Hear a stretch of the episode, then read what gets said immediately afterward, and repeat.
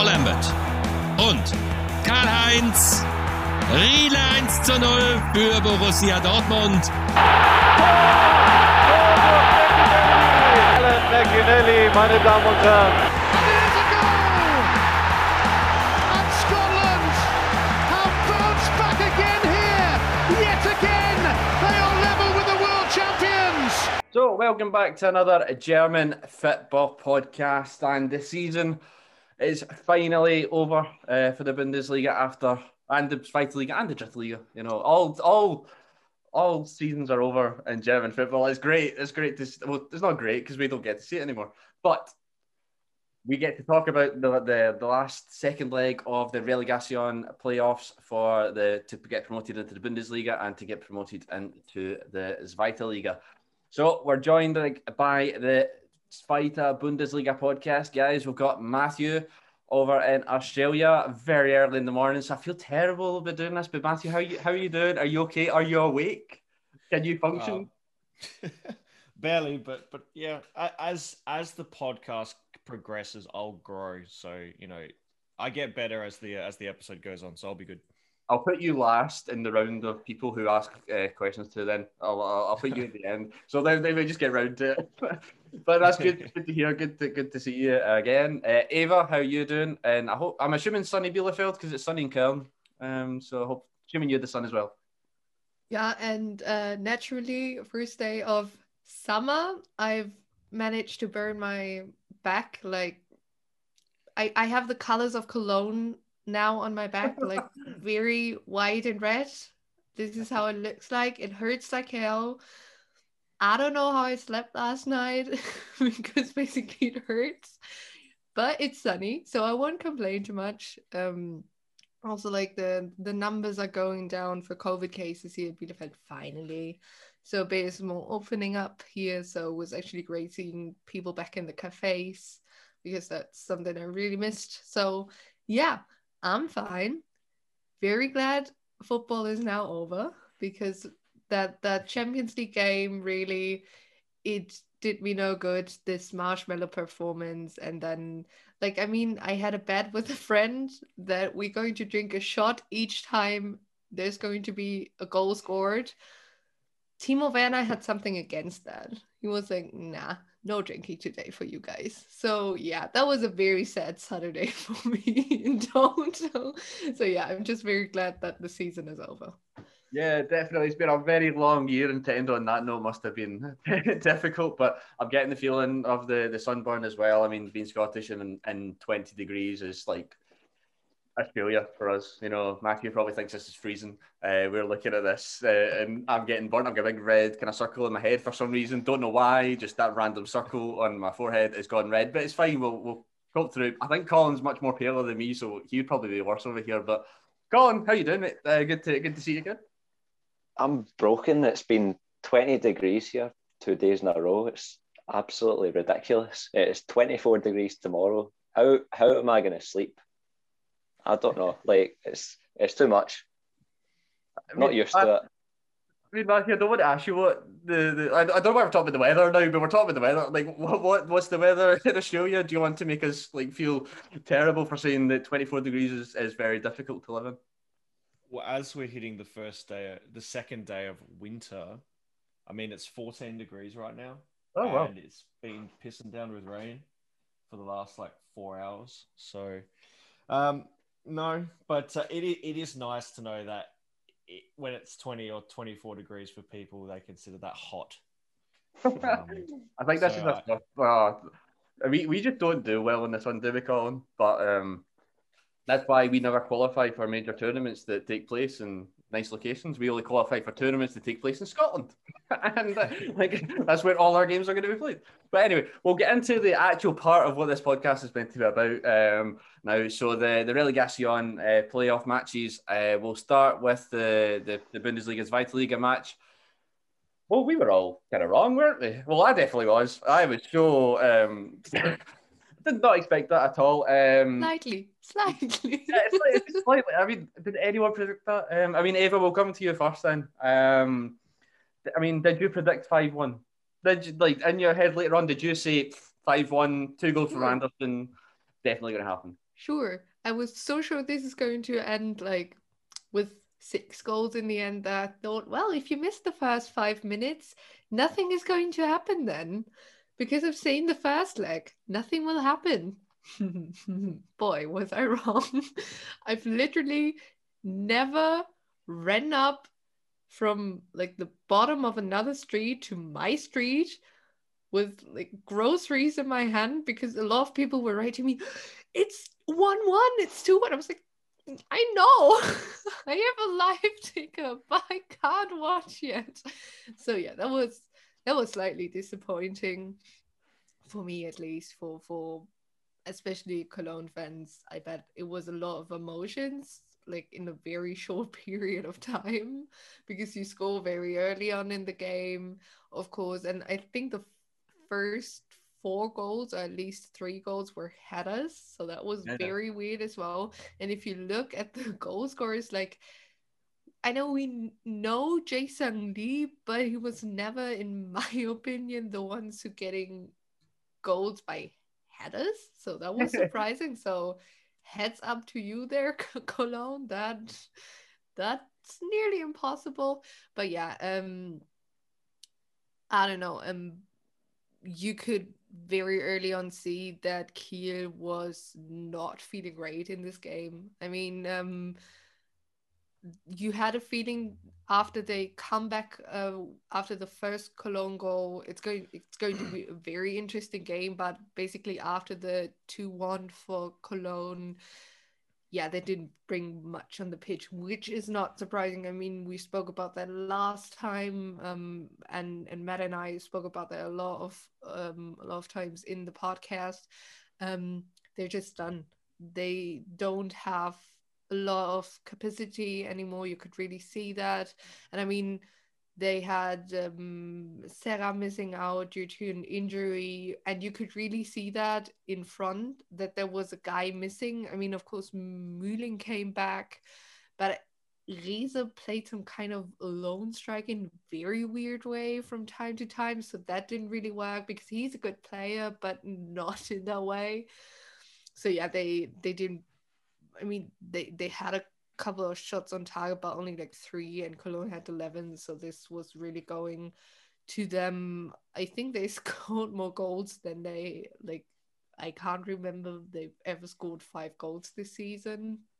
I think they only scored like more than two goals a couple of times. So that was already, yeah, I think as a Cologne fan, you wondered if this would if he if we would have an Anderson that could have played for the whole season. He actually scored two goals in this one. Um, what could have been, honestly, but on the other side, you you shouldn't hang that up too high because it's still it's Liga side who has been through a lot in the last couple of weeks and days.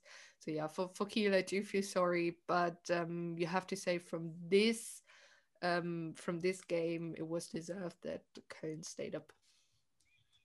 Yeah, a lot of emotions, as you say, like going through that first, I mean, six minutes. It's just it's crazy when a, a game does that, especially a game that I think we all expected to be a bit, not not dull, but like low scoring, and to have more goals in the first three minutes than Köln could manage within four games sometimes this season was very, very difficult. Um, Colin, come to you next. If you, you look at it from the the Kiel perspective, it's would you say it's it's a disappointing end to the season, or is it just another step in maybe progression, knowing that like they were they were they, they probably could have got promoted quite easily um, at the weekend, but it just wasn't meant to be when sometimes the Bundesliga side shows up for the first six minutes. basically. But um, from the Kiel perspective, should they be disappointed, or do you think they should look at that as a progressive um, style? Well, uh, t- talking about our predictions, I had no no as my prediction. I thought it was just going to play out no no, boring game. But and also, I was watching the game first before going round to uh, someone's house, and I was like, I hope this doesn't go extra time. And then, but like after about four minutes, it was like, okay, it's one each. That it's not going to go extra time, so no worries there. But yeah, Kiel, for Kiel, it was it is disappointing. Not so much like it's an underachievement that they haven't got promoted, although I think they, on the basis of this season, they could well have deserved promotion, but just they've fallen to really be victims of circumstance with the quarantine. I think like easily could have been promoted automatically if they hadn't had to play so many games such a short period of time. And yeah, like you could see in the game, particularly in the second half, just you thought the crowd would roar them on, but the crowd are quite quickly silenced, I thought, because Köln, after about six minutes, already had two away goals, which really, for, for the tie, that that set it up quite diff- in quite a difficult uh, way for them. So the crowd were quite quite silenced early on. I thought so. Yeah, the, and just the second half got more and more lethargic. Köln did quite well when running the game down with winning fouls, which I thought Kiel did well in the first leg, but yeah, it was just too much for Kiel in the end. So uh, to answer your your question, like I, th- I think they will be disappointed the way things have played out, but next season they'll look to push on again. Yeah, and Matthew, you, you posed the question like, do Köln need to change their tactics going into the second leg? And they obviously did. They made a lot of changes. Um, like it's changes we all said that they probably needed. How do you think that was the the, the, the pivotal part of why they won that game so convincingly uh, from the first after the first ten minutes, or do you think it was just down to to Kiel looking a bit leggy and um, looking like with players missing out that it just wasn't going to be for them? You, which, which side would you look at it for? That that's why the result happened. I mean, it was a bit. It's a bit of both. I mean, tactically, Köln were certainly a lot better, and they had a better structure. You look at, I guess, you look at having a recognised striker who makes an impact. He scores twice in the first half. We talked about how he was going to to play a role just just from a structural standpoint to have a recognized striker up top and then you look at how Kiel were lining up and you know Fabian Reese spent most of the season playing on a wing as a left winger or playing on the right but never really playing as that that number 9 which you know really showcases the lack of depth that they had at that position specifically probably was a bit surprised that that Ole Werner didn't go with Lee as the false nine. It's something he's done over the last couple of seasons, and it's worked for him. Um, with Lee popping up to score, which he did in this game, but yeah, it it, it became pretty critical when when Köln, who spent the majority of the season being unable to score against really poor Bundesliga sides uh, or taking a long time to break them down when they score was it four goals in the first half. There's definitely a lot to read into that, and yeah, I mean Anderson really, you know, that's that's what they they brought him over to do was to just be that big fella in the box who can head him in, and you know he was there when when Köln needed him. But I think one thing that hasn't been spoken of is that goal from Rafael Czichos was unbelievable. I mean, you don't expect a centre half to, to to put one in like that, and yeah, you once once he scored that, I think you you knew it was it was never going to be Kiel's day. Yeah, I mean, Czichos has been a player that I've kind of questioned a lot this season, and is um, maybe if he is up to the the Bundesliga standard. But that goal was something else. It just some some players do that to you. Like they, you don't think they're good enough, but they'll score one goal like that, or they'll do something really good one time, and then you just you just forget about the fact that their performances aren't that probably haven't been that great this season. Um, but it'll be interesting to see like um, you know, like you say, what the obviously we're going to change uh, things. The clone, we don't say we. Köln are obviously going to be changing things up um, from the, the summer, so it'll be interesting to see how they they they, they take probably poor advice from this season and make that better going into the next season. But thinking of thinking ahead into the next season, um, Ava, looking at Kiel, there's obviously a few players look like they're going to leave. I think um, uh, Lee's definitely to leave, and uh, Serra's going to leave. How do you see them setting up next season, considering the fact that they've been so impressive that team everyone wanted to go up? Do you see them being able to create a bit of um, consistency, momentum to stay in this kind of capacity next season? Or do you think that the league overall might be too strong um, and they might just not make that um, kind of uh, promotion fight again next year? Hard to say just now, obviously, the season's just finished, but. well, obviously, uh, we have will have a lot of teams, or at least a couple of teams that will have that form of restructure um, come the new new season. I mean, we we see it at Werder Bremen, of course, but also Darmstadt, who will now look for a new manager. Seeing as Markus Anfang now finally uh, left for for Bremen, uh, so they will need a new coach. Um, so there are a couple of teams who need a new manager first of all, and then of course um, look at like Darmstadt, who will go into the season without Dursun. Um, Hanover needs restructuring, like just generally. um, you never know with HSV. So I think the good thing is that Kiel once again can work in the shadows. So there the pressure will not be on them. But we've also seen a couple of teams, Kiel included actually, um, but like look at Braunschweig for example, um, that really struggled after they they've been in that playoff. Um, also because maybe financially, I mean, we know that that Zweite Liga gets less money as the the Bundesliga, so that would have meant at least a bit more money to actually create a new squad as well. So yeah, it's going to be difficult for them, but seeing that Kiel has been more or less consistent in those top 10 top 8 kind of kind of teams I do think there will be good work being done, especially if Werner stays. I mean, he's not going to be number one at at Kiel now. I can't really uh, at Bremen, sorry. Um, I can't really see him going to any other Zweite Liga club because I wouldn't really know which one. I mean, all the other big clubs already have coaches. So I mean, if he stays at Kiel, like goes to Darmstadt or so, it really wouldn't make a difference. So yeah, it's going to be difficult year, but they're not alone in this, and I think that's one of their their wins. Yeah. Yeah, that could be definitely important for them. Um, I'd be interested to see how they they fare next season, but it could be an very interesting Zweite Liga season anyway. So I think just to be involved in that might be more exciting. You know, you never know. They might they might enjoy it more. Um, Colin, um, the kind of opposite question to you. Do you how we we kind of spoke about it before about if Köln go down, it might would have been a good thing to for the restructuring and getting rid of players and maybe deadwood players and the staying up, obviously staying in the Bundesliga. Which one do you think was actually better for them in the end? Like, do you think staying up's actually a better to to you know um Horst Heldt the left as well uh, recently. So like, what's what's next for Köln, do you think, after winning that game? Köln have been relegated about six times in the last 25 years or something. Like, okay, I then. think it just. Thanks. they got they got relegated in 2018. Yeah, 2018. Yeah. And they came back up and nothing really changed.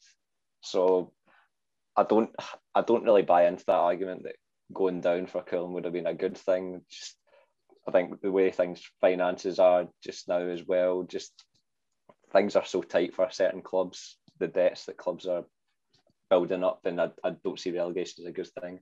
I think it is a good thing that managed to stay up. Um, it's just that yeah, a case of learning from this because you've, you've just seen other clubs like Werder Bremen last year, Hamburg in previous years. They've they've survived, but they've not really learnt from their lessons whether they have the will they have the budget to buy better players and improve the squad. I think they have been unfortunate this year with Anderson being injured most of the year. So they have been missing that striker. And the loan deal for Dennis didn't work in January, so that added to their worries. It's just a case of a bit more luck on their side with if Anderson's fit for the whole next season. It reminds me a lot of actually just going back to Werder Bremen. It reminds me a lot of um, the situation with Füllkrug uh, in the last couple of years, how much they've missed him and how they've struggled for goals. Anderson could have easily turned into same scenario. So you hope that Anderson can keep his fitness next season because he saw what he can deliver in the second leg there.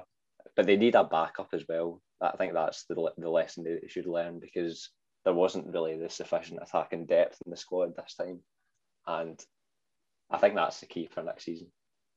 Yeah, and I suppose Matthew, if you kind of uh, bring all together with yourself, uh, looking at both teams, who do you think will go on to have the more maybe successful season? Uh, looking at both teams, probably a difficult question, uh, but like thinking of how both teams, like uh, Ava and Colin have, have, said, both teams need to do some sort of change um, because of players going out or players needing to go out. Uh, which team for you probably has the better capabilities to go and do that next season and have um well be more successful than either club in respective leagues? It is a tricky question because, of course, Köln will have a new manager at the start of next season, being Steffen Baumgart, and I think it's it'll be interesting to see what style of football he implements at FC because, as we saw in the year that Paderborn were in the Bundesliga, he was very knows the concept of change. He likes his teams to play one way, and that's really aggressive, attacking, really bold football. It's really exciting to watch but if you don't have a good defensive structure, which let's face it, Köln really don't, it will lend itself to a lot of concessions. So the one thing that you look at for Köln is that they need a backup striker and some defensive help. We mentioned Czichos before, and in my assessment of watching him over the last few years, he's not at the standard to play Bundesliga football. In my opinion, that's just you know I've I think he's he would be a very very good Zweite Bundesliga player. I could imagine he would do really well at Bremen for next season, um, and that's someone that you know Anfang who who he brought over from Kiel to, to Köln. Um, that would be someone that I would identify if I was Anfang. But anyway, um, in terms of Kiel, they obviously would also need a striker with Janni Serra going to Bielefeld. The worst kept secret. We've known this since January that he was going to Arminia. Um, and, you know, replacing his goals will be quite tricky. There are a couple of really good Zweite Bundesliga strikers that they could go with. Someone like, you know, that is affordable, Kevin Behrens, even though he's in his mid 30s. Um, you know, Philipp Hofmann will probably end up at Hamburg. Maybe they go for Andreas Albers from from the Regensburg. You know, he was the only player on that squad to go into double figures. So you know, and also can they replace the creativity of Lee Lee Lee Jae Sung? They've got a lot of questions. It, it's really hard without being able to assess what the squads will look at look like in six weeks' time when we do it all again. So, um, at the moment, I'm gonna say Köln only because, as Eva mentioned before, teams that have lost in the Zweite Bundesliga play in that playoff game against the Bundesliga side, they typically have a tougher time the following season. If I might add to to what Matthew said, I mean, we have a very interesting constellation at Cologne now as well, with Horst Heldt leaving. Um, you don't really know if Steffen Baumgart knows knew about this beforehand. Um, because I mean, manager and like that position of, of sport manager, or whatever you want to call it, uh, they work together very tightly, especially when it comes to forming a new squad. And Köln need a new guy on that position very, very fast because the rest of the, the league will not say, well, we just wait on bidding on players and stuff until you found your guys to do that. Um, and what Matthew said, um, I don't know how well it will work to have a team that did not score a lot of goals in, in the last season to implement that way of football very fast into because I actually seen this at Bielefeld. We had a very defensive team with um, um, Norbert Meier actually that he he built a lot on, on defensive structure and then they got Rüdiger Rehm in and he had completely different um, understanding of football. And we've actually scored a lot of goals so similar to what um what Baumgart wants but we also conceded a lot of goals. I remember a lot of four fours and three threes and all that. So and that that's something we've seen under Baumgart in the Bundesliga as well. I mean Paderborn games always were in for a lot of goals in the in the Bundesliga. I mean, I think nobody in Paderborn will ever forget the three three against um, Dortmund, of course. But that's something with that you don't have that kind of self confidence in the team that you had with Paderborn as a promoted side. So it's actually going to be very interesting how we can, yeah, translate that into a team that is bigger, that has more ex- experience in, in the Bundesliga as well, but also has a fan scene who will not let that slide very easily. Although I don't want to like say anything against Paderborn in that matter, but obviously Cologne and Paderborn are very different.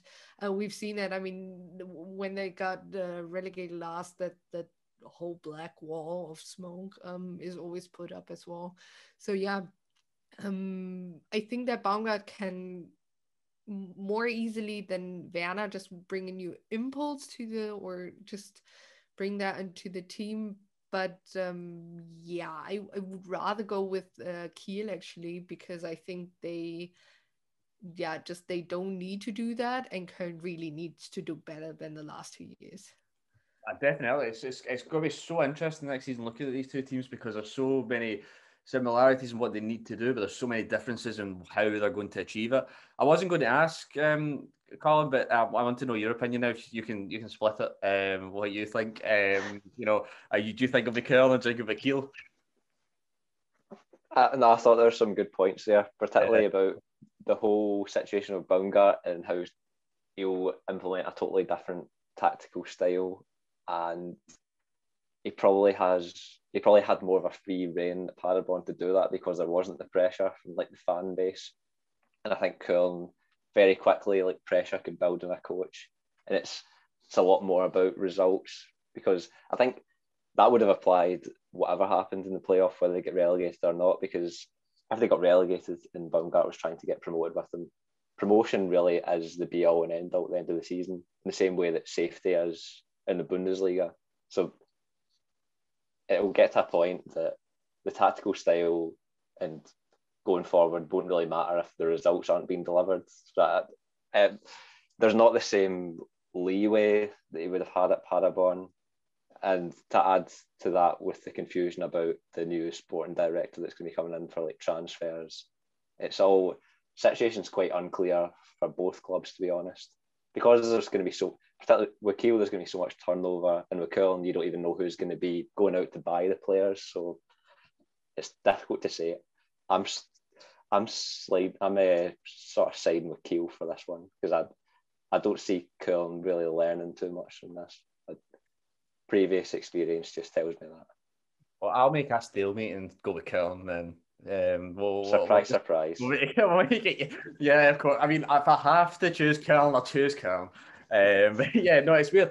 You, so we can you can make that comparison with Celtic. You look at um, they have their sporting director in, but no manager. Their sporting director is rugby orientate, orientated, so you wonder where they're coming from. So it's yeah, it was a good point you actually brought up. Like, where's where's that going to come from? They've got one player coming in with Ljubicic from Rapid Vienna, and you don't know if that was a Gisdol sign and a Funkel sign and a health, you know, health coming together. Now none of them are actually in the club, so it could be really, really interesting coming into the the summer um, of where Köln are going to go, and obviously with Kiel as well.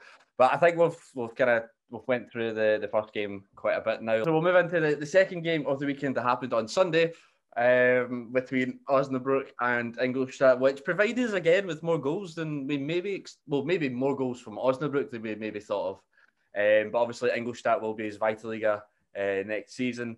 Matthew, what was your thoughts on the game? Obviously, you know they were they, they gave us that shock at the start of the same way Köln did with the early goal, and you were thinking, hmm, surely not. And then the, the second goal went in, you're like, oh, come on, surely not. But then that killer away goal uh, basically killed the tie off anyway.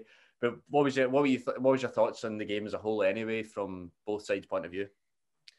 Yeah, I really I really liked the way Osnabrück really took the game on from the outset. They we, we kind of mentioned in the first leg, um, coming into the second leg that Osnabrück aren't a very competent possession based team, but they've that first half was easily the best first half they've played all season. Like it's not even close. Um, you know their ability to get get into really good spaces um, behind that Ingolstadt defense. You look at the first goal was really there was really good build up play before Ajdini made the ball into and an excellent um, run from Heider, and then the second goal is just a corker, really, a bolter from the blue again from Marc Heider. And yeah, there was a real belief that they could get it on, but it, you know, Ingolstadt were very patient. They were more than happy to to absorb the pressure, and especially when there's only a goal the difference. You know, after what 25 minutes in the tie, after having a three goal advantage, you know, you could make the fair assumption that there were going to be cracks, but they stood steadfast defensively and yeah, Ingolstadt getting that away goal, that really, you know, made it very difficult because it did require Osnabrück having to score another three goals to win. Um, but yeah, I think I think in the second half you look at Osnabrück and they just didn't do enough. The energy kind of the energy level dropped, and even though the uh, 2,350 people that were at the stadium were trying to rev them on, it just yeah they, they they kind of ran out of answers really quickly in that second half, and Ingolstadt did enough. Yeah, and Eva, we said that like last week um, that it looked like you know during that first game, Ingolstadt looked like the Zweite side, and Osnabrück looked like the Dritte Liga side. Did that change in any way for you for the, the second leg, or did you, even though Osnabrück you know went for it, they, they, they did what they needed to do the first twenty minutes, but did you still did you still see the difference in the quality of the sides at all? I would say in, in this game it was more like um there were both uh Zweite Liga sides, but like bottom Zweite Liga, and because you had that, of course, that kind of yeah play off, yeah, just character in it. Um, you could see that also. It's um, I think you saw it at, at Osnabrück or just heard it at Osnabrück a bit more than you heard it at Kiel or or Ingolstadt. What fans could really do I do think they had an impact in the in the beginning, but uh, as Matthew said, um, in the end it wasn't enough. And you could also argue, I mean, if you just look at the the tackle success, it's at forty one percent for Osnabrück and at fifty nine percent um, for for Ingolstadt. And I mean, statistics do not explain the whole game, but just this is al- always one of the statistics you could point at if you say well which team wanted it more? And if you don't win the tackles it's already it's very difficult to actually win a game on on the i mean they won the game but they didn't do enough. And um yeah you could i, I remember because matthew and i watched a game together we said after the 2 no matter what happens ingolstadt cannot score a goal because we don't see Osnabrück confident enough to really fight back. And I mean, they had first two 10 to 15 minutes were good, and then the last 10 to 15 minutes.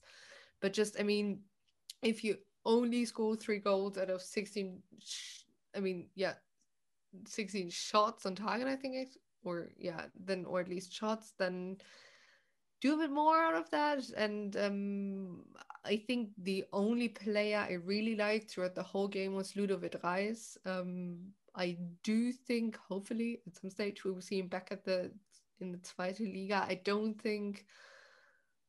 Well, I mean, there there are other teams. I know that um, Hamburg, Hannover, they might be interested in in a player like him because um, you could see in this game what he can actually do, what an impact he can have, and I mean, he will if he has a say in it. If he plays um, for the for the second team for Barcelona or for Zweite Liga team with a I mean, some kind of purpose of playing Bundesliga or being for a promoted side.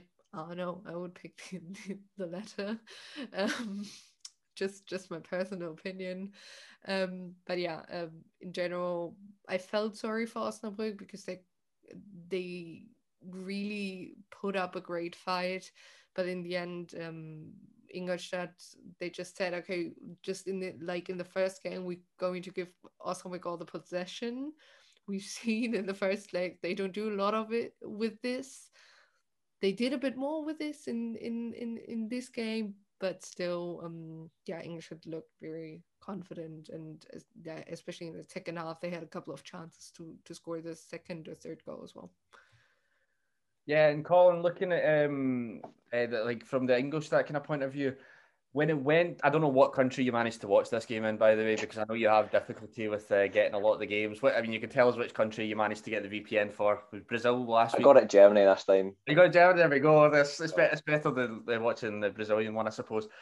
But like at two 0 down, did you and in the second leg, did you think Ingolstadt had in them already because they had that 3 0 advantage from the first leg? They probably had that mindset of we've put three past them already. We should be able to go and uh, at least get that one goal.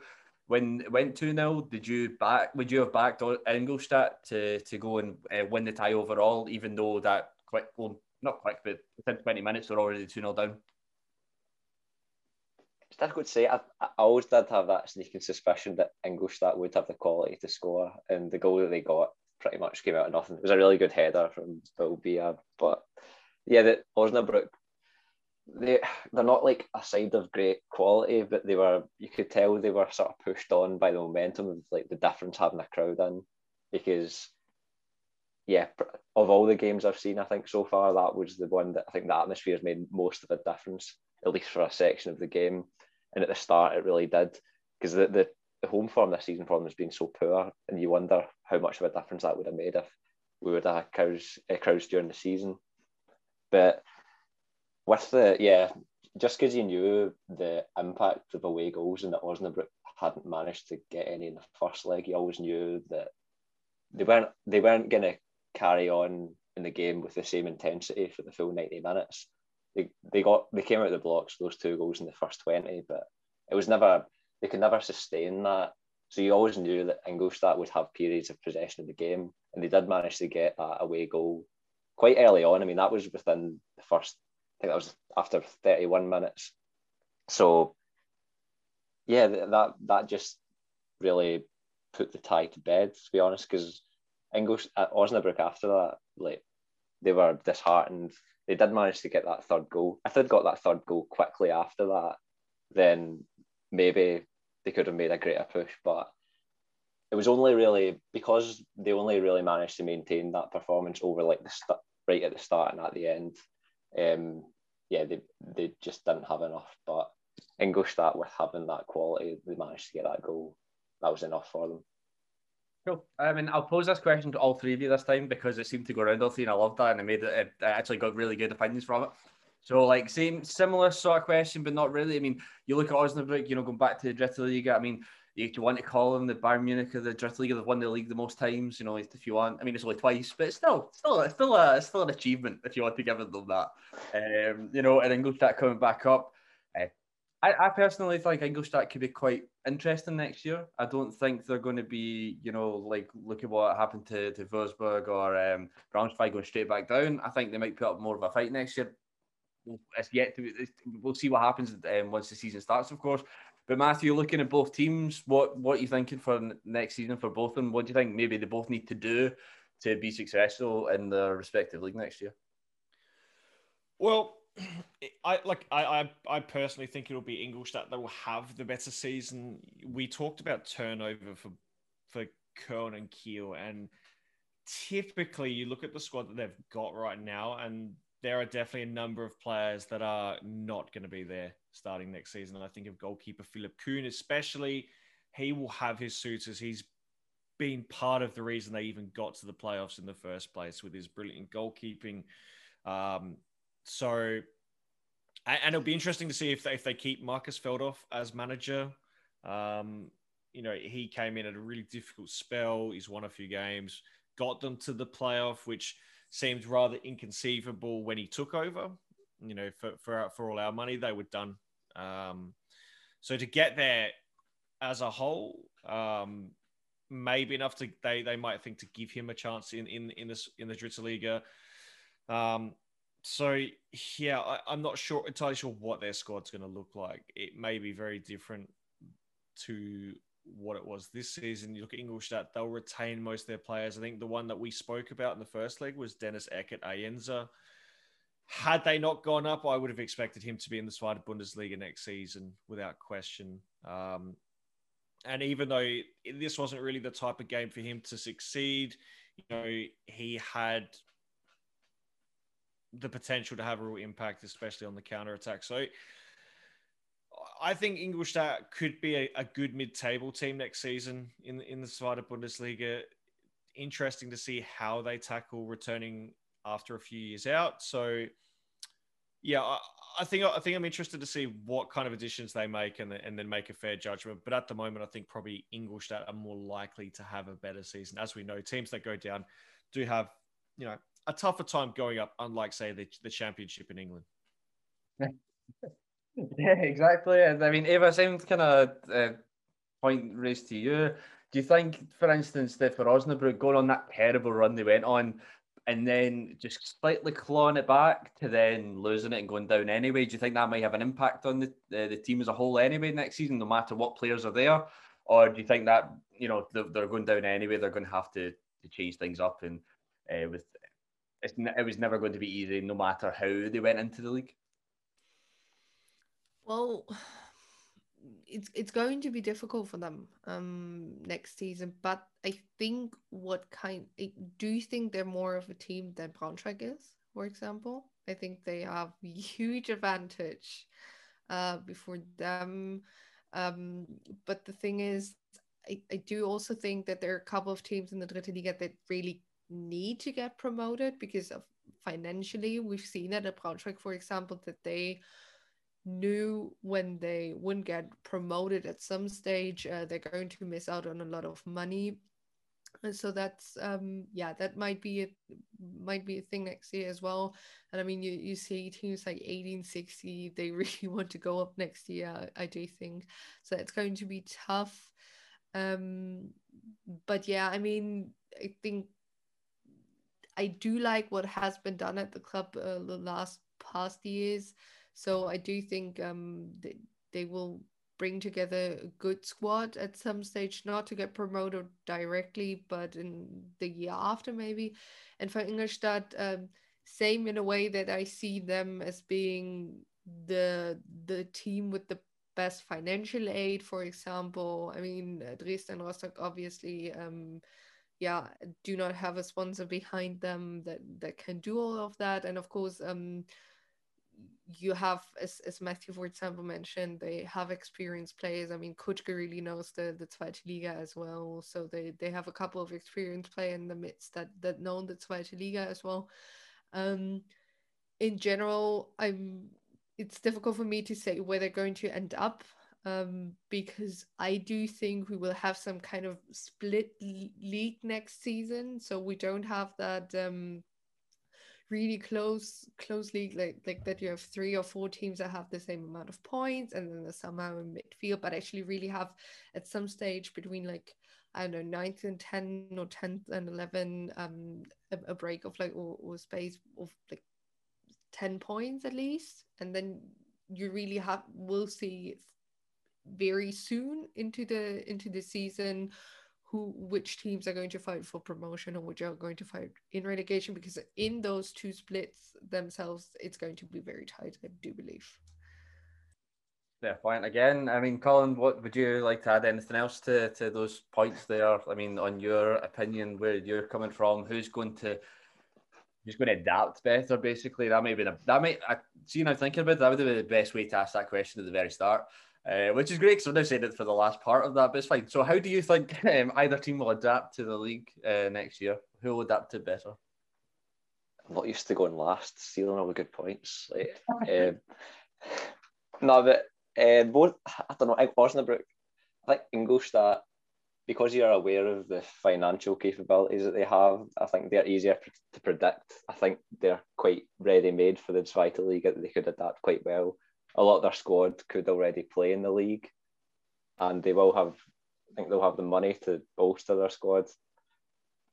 So it's a bit easier to predict that you think that they'll do well. Osnabrück, I think, will be a bit more unknown. A lot of teams that come come down from the Zweite to the Dritte Liga have to sell players. There'll be a quite a high turnover, but they won't have the financial power that perhaps other relegated sides will have in previous years. That you can see them bouncing straight back up.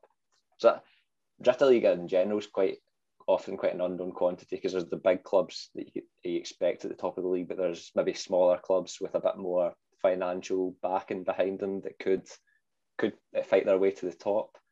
You could see the likes of I don't know Viktoria Köln be near the top next season, Liga.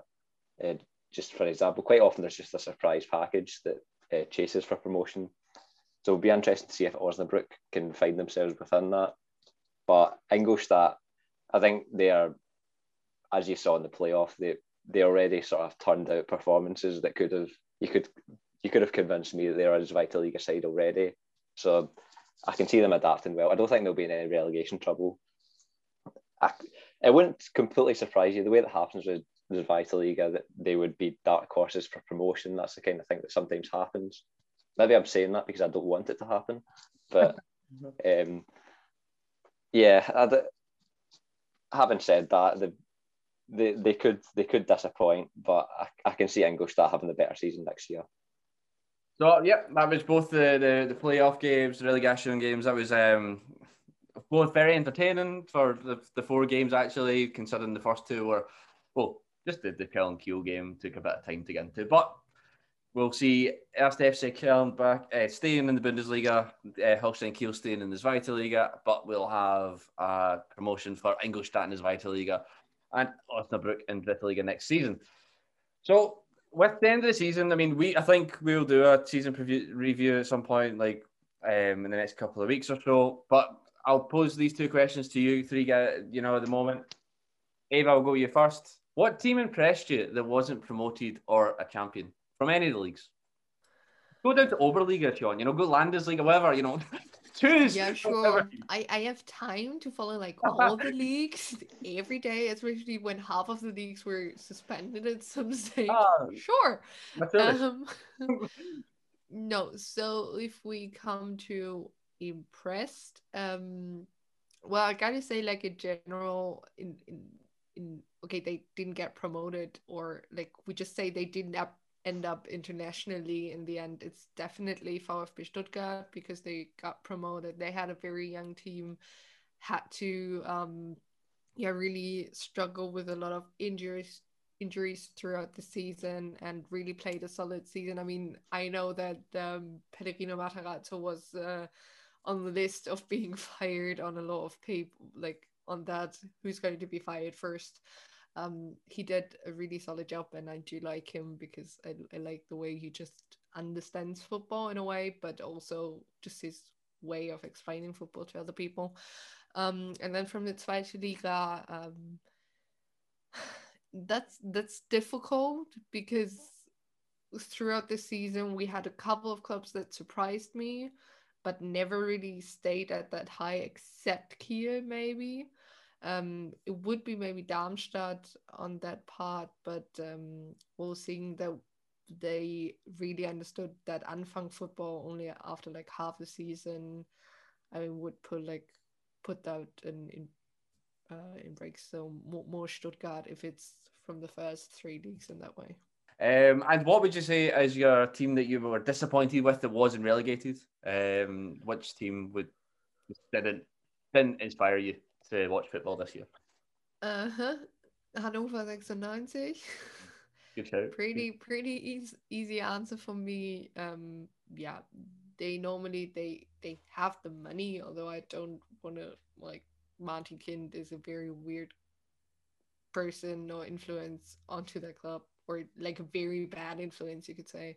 Um, they did not impress me at all. Um, I like they can be lucky that there were like four or five teams that performed even worse. So yeah, it's it's definitely they have Hanover for me. Yeah. Good shout. Yeah, they, they really, I think they fell off a lot of people's radars considering how bad they kind of finished the season as well. And no one's really mentioned it.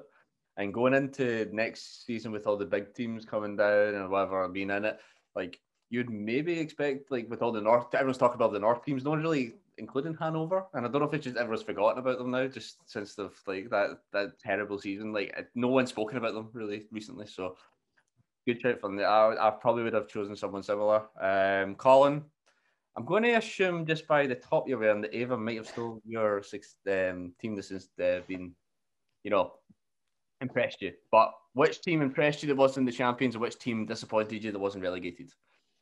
Ava did steal my team, but I've got an alternative mention, and I'll go. I'll go for I'll go for Union. Um, just even just on the fact that looking at my preseason predictions and my expectations of teams, I predicted Union as I predicted Stuttgart as bottom, Oh, don't ask me. Don't ask me. really bad, and I predicted Union as third bottom in the playoff, and both of those clubs definitely subverted expectations, particularly Union uh, getting into Europe. Just I thought after last season that they just wouldn't have been able to keep up that form because I thought they were so one dimensional, but like because there's so much so much of their goals are reliant on like Trimmel set pieces and Andersson heading in, so they've lost they'd lost Andersson, uh, and they'd lost so they'd lost that goal threat. But with Kruse coming in and some some of the other signs, they have done really well. So from the Bundesliga, they were particularly impressive. And on the same vein, if you're going to look at my predictions and who performed well and contrast to that, Karlsruhe, they did really well getting in the top half. Uh, took some points off good teams. Um, they had a big hand in the uh, the promotion fight late on in the season, managing to beat Kiel, managing to get uh, take points off, take a point off Hamburg, and considering I thought they would just be similar to last season, like fighting a relegation battle, they did really well to finish where they were. And your team that was disappointing? Team, uh, well, in the Bundesliga, definitely Hertha. Like the money that's spent, in a way, it wasn't completely surprising because you just, I always felt that they were, they seemed to just be throwing money at players and not necessarily thinking about how they all fit together. They have these, they have at- expensive attackers like Cunha, Piatek, Cordoba, but they ha- they haven't really found a way of getting a good balance in the squad. I don't think a few of their signings haven't worked out. Um, so just from that, from their expectations, trying to get into Champions League in the long term, trying to aim towards the top four, which at the moment looks a mile away. But with Bobic coming in, that could change soon. But this season was really a disaster. Last season was so turbulent with all the coaching changes, and this season was probably even worse. So I'm keeping it. We're keeping a key eye, keen eye on what Hertha do from now on. But they're my most disappointing Bundesliga side. From the second tier, I also thought about Hamburg, sorry Hanover, uh, from the squad that they'd managed to build. The names that they've got, fair enough. Maybe not to get promoted, but considering they finished 13th, that was really poor considering the squad that they have. So, Matthew, which team impressed you from there wasn't a champion, and which are promoted, uh, and which team disappointed you that wasn't relegated? Well, I'm going to go a bit off kilter and not pick a team from the first two divisions. I'm going to look Here we at the go. Dritter Liga uh, because yeah, I'm different.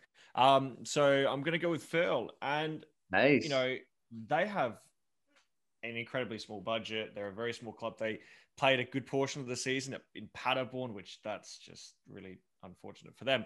Um, but when you when you're a, a newly promoted side to the Dritter Liga and you are the second highest goal scoring team along with Saarbrücken, who should also get a shout here. Mm. Um, that's very impressive. And you have two of the top five goal scorers. That's mightily impressive.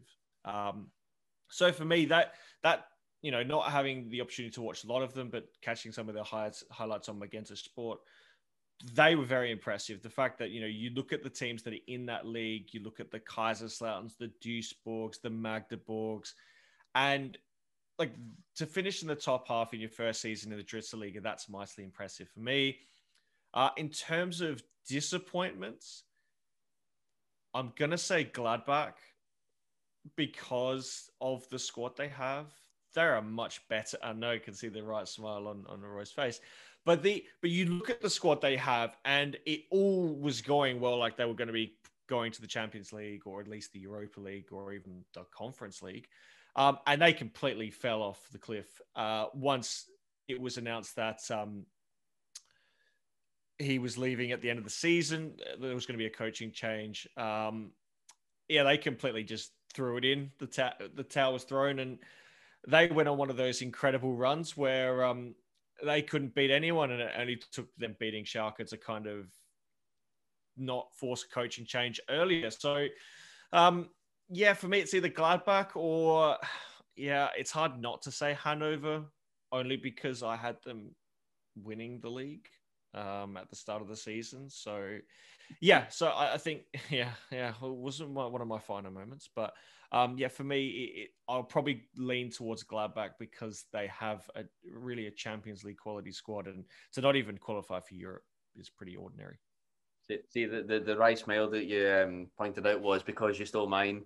Um, my disappointed was uh, Gladbach. I thought no one would have went for them um, because they, you know where they finished. But yeah, I mean Gladbach for me just like I, there's not much I can really add to what you said there already. Like it's just that squad should be doing a lot better, and I don't think that they even looking out with the, the, the players on the pitch, the the way the the Ro- Rosa to Dortmund thing happened, it just completely made the club. And there was also a lot of uh, COVID uh, things with um, Gladbach, with like was it Embolo was um, away gallivanting, watching NBA games in like the morning, and like rum- jumping off roofs and stuff like that. There just was a lot went wrong at, um, at Gladbach this season. They just they just weren't good enough.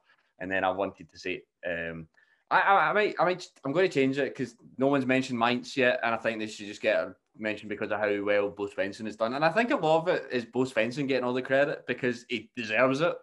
But the, the, what that team did, especially losing what was their main man last season, well, the past couple of seasons in Mateta um, in January, you know, I think uh, they, they really to, finish where they finished, to what were they did they would they finished um I, I swear I saw something that said if they had the same start and the uh, start of the season as they ended the season, like the same uh, Rückrunde, Hinrunde, they would have um, finished third or fourth, if I'm right. So something like that. That's just incredible for the Mainz to do that. And I know they have done that in the past, but they've had a really good second half of the season.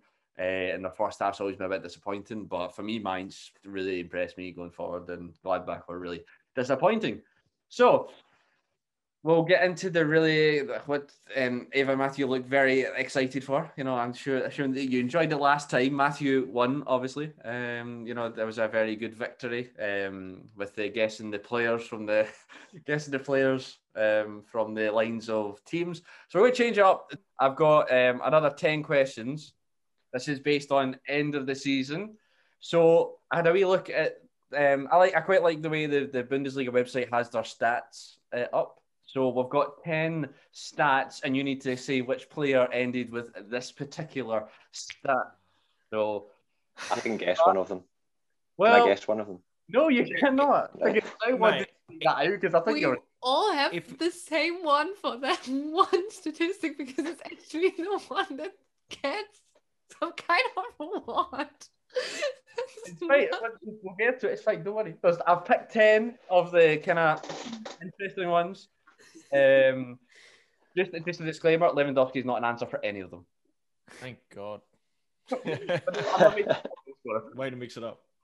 So, um, we're, it's going to be a shout out kind of situation again, uh, but there's actually questions, so it makes sense this time. Okay, so who finished with the top as the top assister? Who had the most assists? Thomas Bundesliga? Muller, For a bonus point, how many did he get?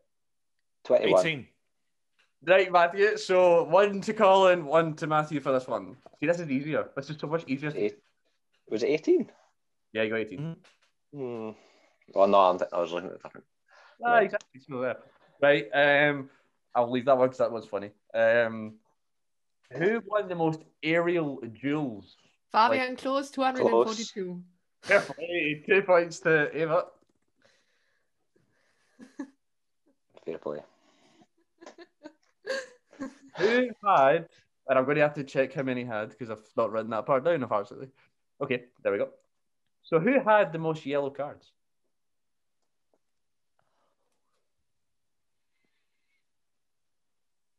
So this could be hard. Czichos. Mm-mm.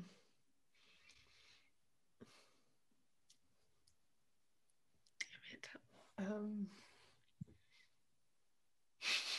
have no clue. Stromboli. No. Oh, I would, that's what I would have gone with. Close. Okay, can we? No. Wait, did you say am I close or did you say Fabian Klos? Fabian Klos. All right, no. No, no, no. You only had like two yellow cards, not him. Uh, four yellow cards, yeah. Four. It's- Surprisingly, it's not Sven Schipplock either. But you, ha- you have to play to get. A couple of times. Is it a Um, player? No, no. Is it a I Köln think- player? Is it a Mainz player? Werder Bremen. You're just gonna get on the team. Well, there, we've got like about how many players can we guess here that could go on and on? well, how many players played the Bundesliga? I don't know. Gladbach, a Gladbach player. I Oh. don't know. I'm just completely. Union? Is that player? a Mainz player? I said Mainz player. No, I'll No. give you one. Right, I'll give you one more guess at a random player before I say which club it is. So what is? Caligiuri. No, Roda. no, Hinteregger. no. He plays for Freiburg. Oh, um, Nicolas Höfler. Well done. Ah, One point to Matt. So Matt's on two with Ava. Would you like to guess how many he got for a special point? Anyone? Uh, 11. Yes. 12. Oh, Three. like randomly, Matthew. You know that? Yes, eleven. I, I just felt like he's been sus- like not watching a lot of Freiburg, but he gets he reminds me of the kind of player that would definitely get suspended at least more than twice. Yeah, I would have said 12 or 13 because I remember that against Bielefeld it was a second suspension, but Mm. then he had a couple of teams uh, games left to to collect more. So Well, it was interesting. I mean, that's that's a lot of uh, to, to have in a season. Um, next one. Who covered the most distance? Ellyes Skhiri. That was the one I knew was it going to be on. I think one it's like around you. 300, I asked that question like weeks ago. didn't I? Oh, 314 or something. Whoever's closest, I'll give it to because it's in like kilometers. So 340 something. I got there from Ava. 14, 14, not 40. Matthew. Uh, I'll go 320. And uh, wait, so 340. 398. Oh, 396.2. Two points to Colin that. Who had who had the most crosses from open play? Um, Oh, Schimmel. think- No, was it was it a Dortmund player? no. Augustinsson. Arnold? Nope, nope, Pavard? nope, Günter. nope. Um, Is it a Wolfsburg player? Nope, No. they play for Bayern. nope. We're just going to get is it Dortmund. Is it No. Kostic? Yep. Ah, yeah, sure, of course. Well done, Matthew. Kostic. And extra point again. How many did he did he Uh, cross in? I think Oh. 225 or something like that. Yeah. Matthew? Uh, I'm gonna say like 230. I, I 230. Um, Colin? 256. Even as close as 213. Point to Who won the most duels, just normal duels? Um, Uh, Wataru Endo. well done. uh, And how, how many did he get? I think 400 and around 75 or so. 480. what 85? I'm just going Ava was, Eva one off. It's, it's 476. Oh, Eva has just shot into the lead. She's on five. I just know four. those two statistics because I know close is second and then one with 464. Okay, so we have four left. And like I said, Ava with five, Matt with four, and Colin with three. No, I said that's so like that's really a Colin three. Sorry. Anyway, we'll move on. Um, who had the most recorded sprints of a player?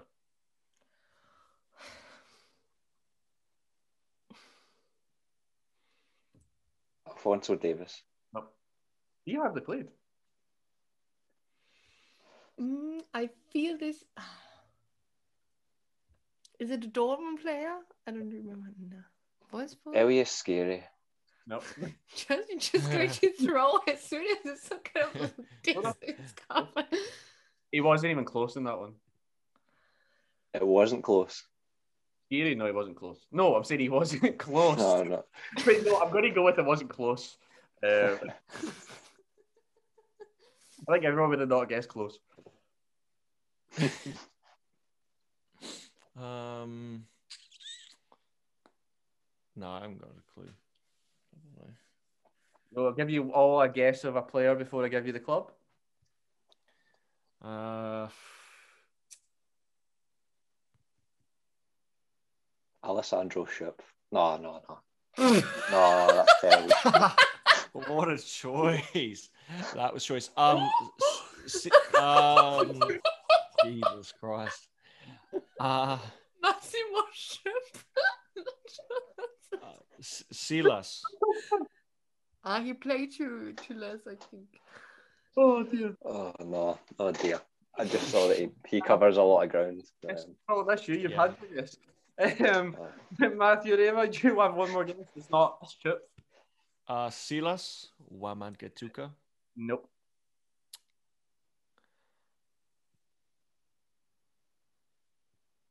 I know. Jadon Sancho. I know. Nope. He plays for Wolfsburg. Arnold? Nope. Philip. Nope. Schlager? Schlager. Nope. Baku? Um, What? Yes. Yes, Baku. I don't know if it's worth guessing how many Baku got. Do you want to guess? Right, we're not going to guess this because it's a ridiculous number. And 1,061 apparently.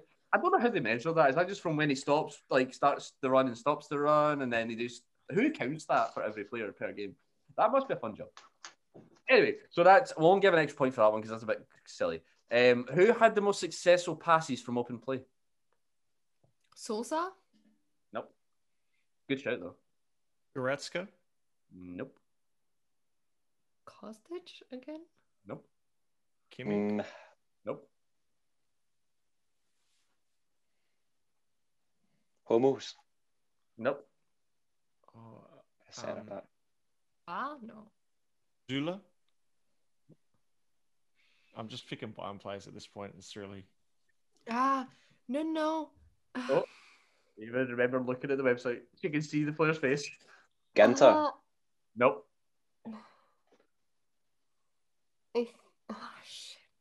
Mm, I remember the picture of, but I don't know what it was. Uh, I think I'll give you one more guess again. Who wants to go first? I think I'm pretty sure it was. A... No. Was it Evidi? Yes. Do you want to guess his percentage of passes? I think it was ninety-four percent. yeah, I mean, I think I mean that's that's kind of yeah. I'll only give you the one. No, I'll give you two points. You said you got it completely. That's fair. just, just like if it's percentages, you're obviously to, you're not going to guess forty percent. Like kind of like it's going to be like ninety kind of thing. So fair. I'll give you the point. Ava's on eight now. Uh, Matthew's on four and Collins on three with four points up for grabs.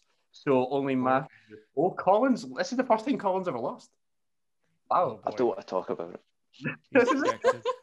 a celebratory moment. Wrong jersey. Yes. So last two, who reached the top speed? Who's the quickest? Oh, is it San Just? Yeah, well done. Oh yeah, yeah, that was a I yeah. think it was thirty-six point. I don't know, three four or something like that. No, thirty-seven. Has one, I guess. Thirty-six point seven five. Oh. Oh shit! Sorry. I've just helped Matthew. Like it's not that number. I wasn't even paying attention. That's the worst part. So you didn't really give me anything. Oh, that's fine.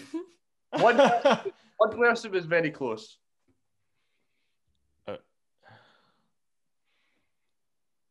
Wasn't it like thirty-seven point one or something? No, thirty-six point one. Hey, So Ava was closest. You said like thirty-six point three, didn't you? And then Did Colin said seven. So, it- Thirty-six. Ava is points. uncatchable. The last one, I don't think anyone's going to get this last one unless you've looked at the website and you know. Who scored the most? What? What? who scored? Who scored the most own goals? Hinteregger. oh, Nope. Was uh, Akpoguma? Nope.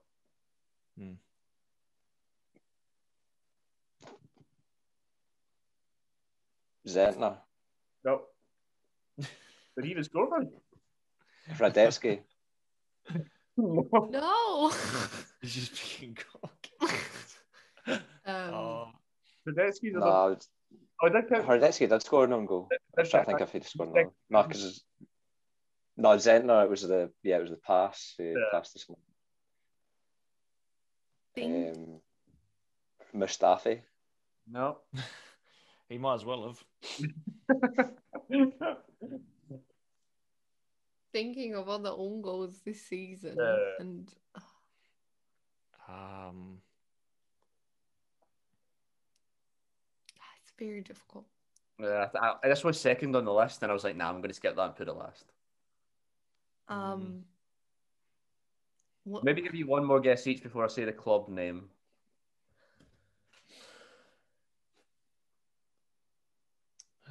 is it? Ni- No, Nielsen only had one on goal. I think. Ta, Right? Jonathan Tah. Ah, I just have ah. I like the noise. Uh, um, it is not Jonathan Tah. um, I generally Nah, don't I've think he's going to get this. I'm just trying to think of centre backs because that's the only logical for me. mm. No, I I'm a bit stumped here. Need a hint. Ava, would you like one last guess of a player? Yeah, I, I already said Nielsen, but Oh, are you counting that? Okay, that's fine. Um, he plays for, and it was funny because when Matthew said it's his first guess, I was like, he plays for Hoffenheim. Oh, uh, Kasim Adams. Then. There we go. so when you said Ak- Akpoguma, I was like, fuck, he's like very close, very close. So that, um, would you like to, I'm not going to guess how many goals he scored. Um, uh, I'm I'm gonna say either like one or two. No, it has to be two Had to because you had a couple of Two? players Yeah, yeah. one. So Yeah. two then. Yeah, I don't know. Uh, I don't know why uh, Malick Thiaw and said all the Schalke players are like in the are the start. I don't know if that's a dig at Schalke because everyone else has just got one, but it's just all the Schalke players at the top. Yeah, Oh, I mean, yeah. There's not too many on It goals for makes- Schalke, by the way. There's five, Cumulated just on top.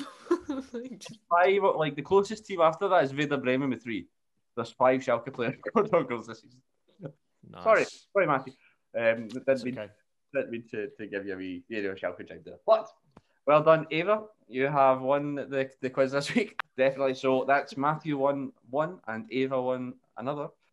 There's no German football representative beating this Zweite Bundesliga podcast yet.